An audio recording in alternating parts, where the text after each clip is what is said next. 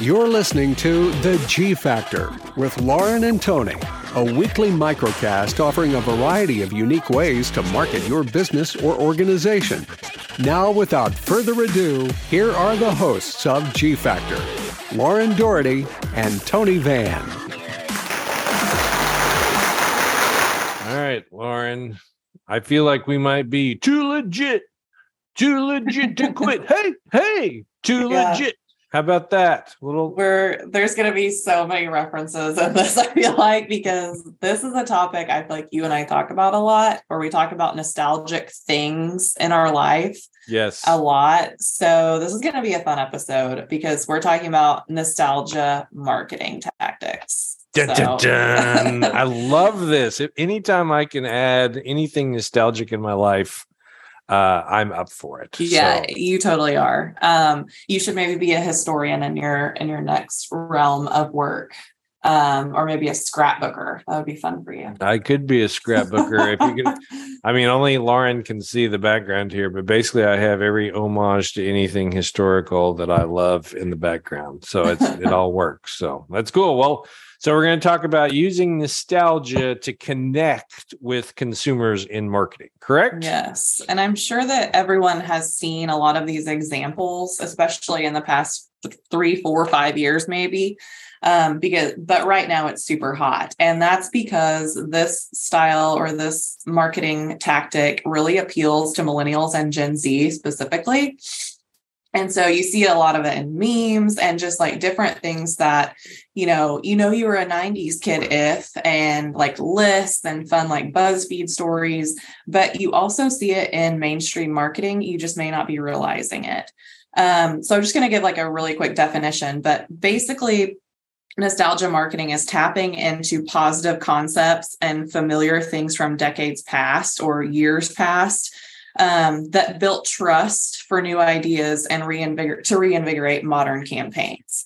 So you're tapping into that side of like memories and, oh, I remember this as a kid, or I used to love this. And you're using that to build that brand trust with a consumer of today. So I thought we might share a few like fun examples and then some tips that I think anyone could use to maybe implement this in their own business. And this would be so fun. So I would love to do a campaign like this right now. I'm loving this. Yes, I'm same way. I'm blowing my mind how to like do retro stuff. Yeah, exactly. So cool. So I don't know, do you have a favorite like that you've seen lately or in the past couple of years, like any fun campaigns or like products or whatever like that you can think of? Yeah. So, I mean, a couple of things. First of all, you mentioned, and we've read a couple of things about how this really focused on Gen Zs and millennials, which is true. But, I can harken back to a time when like Volkswagen came out with the new Beetle and they used the new Beetle Volkswagen, and they used some Beetle, all you need is love under tracks. In other words, they were targeting boomers. So yeah. I guess what I'm saying is, everything new under the sun is old again kind of thing. So This has been happening for a very long time. I will tell you right now, one of my favorites that I kind of live in or see a little bit is cereal. And I know that sounds ridiculous, but if you've not seen a lot of the like you're so right. 70s, 80s cereals are coming back on the shelf. Now they're about $100 a box. I don't know if you go to the grocery store lately or not. Everything is. Yeah. I mean, I went to pick up some oatmeal and I was like, $5 for oatmeal. I'm not sure I can, choke that oat. But anyway, but those are my right now kind of the favorite product is kind of the cereal and just the reemergence of that. As far as like a marketing campaign or advertising campaign, all I can really think of is kind of the automobile sector and the fact that they're using kind of the retro feel, the retro music, but they're doing these like I don't know, do you call them remixes or re-records where they're like old. They'll play like Flock of Seagulls or something, but they'll have someone remix it. And then, they do an electric vehicle on it. I'm trying to think who I've, there was a really good one, and it showed like the graphic or the video image was transitioning from the old vehicle to the new one, but I can't remember what brand it was right now, but it was really cool. Yeah. I that's what I really dig, I think, are those kind of pulling back. And I mean, I know that doesn't sound very specific, but I just feel like retro is really in right now, and a lot of people are just utilizing it in general. How about you? Yeah, what are your thoughts? No, a lot of it is like products, like you mentioned cereal. You see it a lot in like soft drinks. Like one for me that was fun was Surge, because it brought back memories of my friends and I in, you know, 6th, 7th, 8th grade drinking Surge and thinking we were so cool, you know, like, yeah. And the branding on it is super fun, and it just takes you back, because it does, it evokes that emotional attachment, and it brings up those like good feelings and, you know, memories. It's just an emotional thing, which is exactly what nostalgia marketing is. So it totally worked on me, but that connection, you know, it automatically, for me, it was like, oh, I have to have one. And yeah, sure. Surge was fine, but it's also funny, like tasting something now compared to then, like when you're a kid. I'm sure it's the same with like the cereal too. Right. It's like, oh my God, I'm just eating a spoon of sugar right now. But, you know, it's just funny to think about, oh, I used to love this. Did I like it just because like so-and-so said it was cool, or did I really like the way it tasted then? Right. You know, it's just funny to think about those things too. But, the other thing that like, for me, that I think about is like television shows. And, you know, like when a TV show comes back where they're like, oh, we're going to stream this whole series, you know, Friends, whatever, on Netflix or whatever it is. You know, a lot of people, you know, there's dedicated fans for those shows out there. And that does the same thing. Like you sit down to watch the show and you're like, oh, I remember watching this in my college dorm room or whatever. And it's kind of like a sense of like comfort or security. Like it's like, you don't have that anxiety of what's going to happen. You already know what's happening with Ross and Rachel because you've seen it 100 times, you know, but I think part of it for me is that too, is like, it gives you a little bit of like a sense of comfort to like a different time. But I mean, as far as like a fun campaign, I think you and I have talked about this, but remember Crystal Pepsi? I mean, it's another soft drink, but you know, we laughed about that when they tried to bring it back. A campaign that I did think I see a lot, or I saw a lot of chatter about it being like, I don't know, really good, but I did not think, as far as the ad campaign, marketing campaign went, but was when they brought back the mini Nintendo that like looked like the old Nintendo.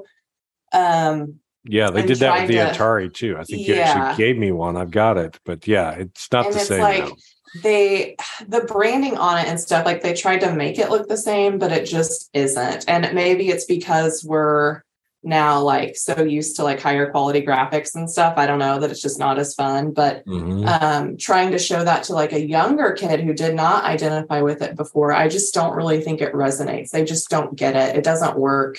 And I think that Nintendo is really trying to just obviously sell products, but trying to make it popular with the younger demographic. And that does not work for this type of nostalgia campaign. They had no identification with it before, so it's not going to be appealing to them now. It's appealing to their parent, you know, or grandparent. Yeah, which is that's a really important distinction when you are doing this. I mean, let's kind of get to the science of the whole thing here a little bit, other than just waxing poetic about our childhood. I mean, the reality is you still have to know who your audience is. So, and I, two of them just popped in my head, so I'll write those down real quick. But you have to know who your audience is. So, for instance, like you said, if you're trying to connect or show a product that was hot in the 70s, 80s, or 90s, but you're trying to connect with someone that's, you know, 10 years old now, they have no clue. They have no reference point. So it would be like me saying like, hey, Lauren, you remember that one time we were on Mars? No, you were never there with me. I was the only one on Mars, right? So that's key. You brought up a couple of there. I will tell you, there's Pizza Hut right now is doing a little bit of the retro that I do enjoy, and you may not even remember this. I mean, this is the to my last point. But a lot of the Pizza Hut commercials, I don't know if you've noticed or not, but they're doing the Detroit style pizza, blah, blah, blah. But they're doing them. They're setting the spokesperson up in like an old school Pizza Hut. I totally remember. Those were the days. Yeah. And so, you know, you'd go in and you thought it was so fancy because there was like a red candle and there was like plastic type of, you know, red checker, you know, tablecloth and stuff. So that's one now. I'm like, oh, yeah, that's a good one. And then the other one, I don't know if you've actually right now, I mean, you know, this Monday, December 12th, you know, about a week ago or so, Google was running a retro campaign. If you went to google.com, their little inset was a guy named Jerry Lawson, who was turned 82 back at the beginning of the month. But he was one of the first video game designers to design on that retro, console. And so that's cool. Not to, but like somebody, once again, that's like 10 years old that's using Google or, even 15 or 20, they probably have no clue. But the games he designed basically, broke open from just the pixel games to like, Pitfall and some of those more adventure games that you could, go laterally on. And it's just fun. You can actually play his game and you can edit the game. That's a good example. The Google Doodle is a really good example because it's always historic, or sometimes it has to do with the holiday or whatever it is. But it can be educational because you can click on it and it tells you things, or there's an interactive, like you said. That's a really good example of a nostalgia campaign too. Yeah. Nailed it. Thank you. Yes, the Pizza Hut. I forgot. They've been running a ton of commercials. That's a good one.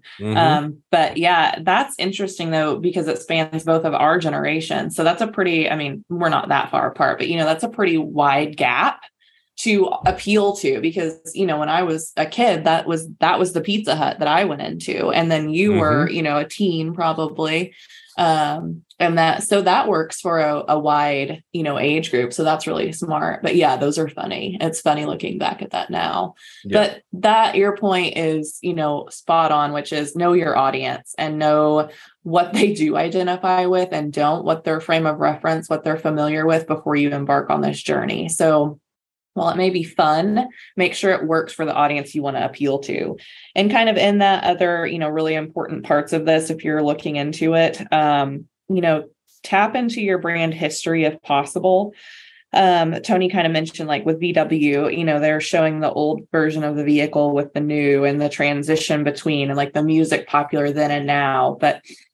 And that's a really good example, but think of ways that you can throw in little bits of history so that if maybe someone is not familiar, they can identify and kind of learn, or it will invoke the, oh yeah, now I remember that. And what you're doing, you're still building brand trust there, and you're appealing to those emotions. But if you can tell kind of the whole story, do so.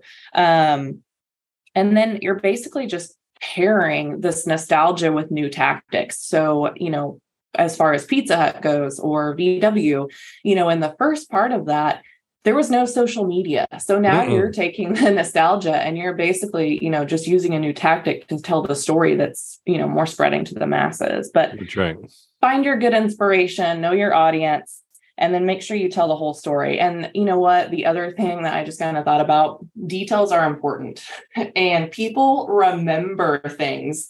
So make sure you have your history correct, or if you're bringing back a product or something and you want it to be the same, by golly, it better be the same or people are going to call you out for it. Yeah, so, yeah, they are. Like, well, we used to make this pie and we're going to bring it back. Well, that pie better be the exact same recipe that it used to be, whatever it is. So really think that through on the execution, because those details really matter. Yeah, which is tough. That is such a good point now that you bring that up. You can't just, bring in die number 75 like you used to in 1963. It's a different world for sure. Yep. So, and if it is going to be the nostalgic, widget, whatever, if it is a product and with a modern upgrade, just say that, because you don't want people thinking, I am getting the exact whatever from 1907 and, it comes around in 2024 and it is completely different. So, just be very clear with what's going on, because you don't want this to backfire, because there's a lot of opportunity here, and it does not have to be for a product. It could be like a fun little promotion that's like, and you see these, that's like, we're bringing back prices from the 2000s today, or, we're making retro, arts and crafts day. Like, it doesn't have to be a major product. It could be a small spin or a series of small things, to get that nostalgia factor. So that's right. That's totally right. And if you kind of going back to the science again, a little bit, and we've been pulling a little bit from this, but PR Daily mentioned that post-COVID, the mentions of nostalgic keywords rose from 13 million to 24.4 million, which is an increase of, you know, almost 90%, like 88%. So like, you know, it's out there in the universe. So use that tool, you know, tap people's minds.